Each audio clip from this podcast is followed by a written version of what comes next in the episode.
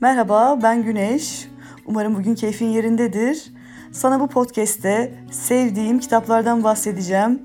Ee, bilmiyorum ki eğer kişisel gelişim kitaplarını seviyorsan bu bahsedeceğim kitap ilgini çekebilir. Kitabın adı Dört Anlaşma. Aslında sosyal medyada da sıklıkla paylaşılan kitaplardan biri ya da kitapçılara gittiğinde gözüne çarpan kitaplardan biri olabilir. İnce bir kitap ama aslında algılaması o kadar da kolay bir kitap değil. Yani şöyle söyleyeyim, evet kitabı çok kısa süre içerisinde bir hafta sonunda bir cumartesi günü ya da bir saat iki saat okuyarak kitabı rahatlıkla kısa süre içerisinde bitirebilirsiniz.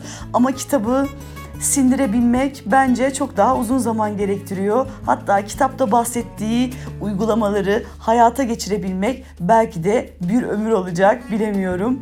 Ama kitaptaki o dört anlaşmayı gerçekten hakkıyla uygulayan bir insan bence hayatında çok büyük bir dönüşüm geçirebilir ve hayata gerçekten farklı bir pencereden bakabilir. Bu anlaşmalardan bir tanesinden bahsetmek istiyorum. Tabii ki kitaptaki bütün anlaşmalardan ya da kitabın bütün içeriğinden bahsetmem burada mümkün değil. O zaman okurlara ne kalacak değil mi? Kitabı elinize aldığınızda sizde de müthiş bir okuma isteği uyandıracaktır diye düşünüyorum. İlk sayfadan itibaren aslında kitap sizi kendine, kendine çekmeye e, başlıyor.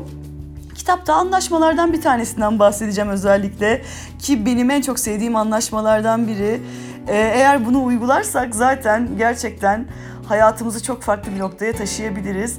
İkinci anlaşma kişisel algılama diye bir madde var kitapta. Aslında şundan bahsediyor burada. Dört anlaşmanın maddelerinden biri bu ikinci maddede. Hiçbir şeyi kişisel algılamayın. Yani sizin hakkınıza söylediğim e, iyi şeylerde, kötü şeylerde aslında benim bir yansımam, benim kendi dünyamı algılayış biçimim sizinle bir ilgisi yoktur diyor. Aslında kitapta özetle sizi üzen sadece sizsiniz. Yani ben sana gelip harikasın, gerçekten mükemmel bir insansın ya da çok zekisin dediğimde de bu benim kendi kişisel görüşüm ya da sen aptalın tekisin, sen kötü bir insansın dediğimde de yine bu benim dünyamı yansıtıyor. Kitabın anlaşmada bahsettiği maddelerden biri özetle bu aslında. Sizi inciten sadece sizsiniz diyor. İnsanlar ne yaparsa, ne söylerse, ne düşünürse düşünsün kişisel algılamayın.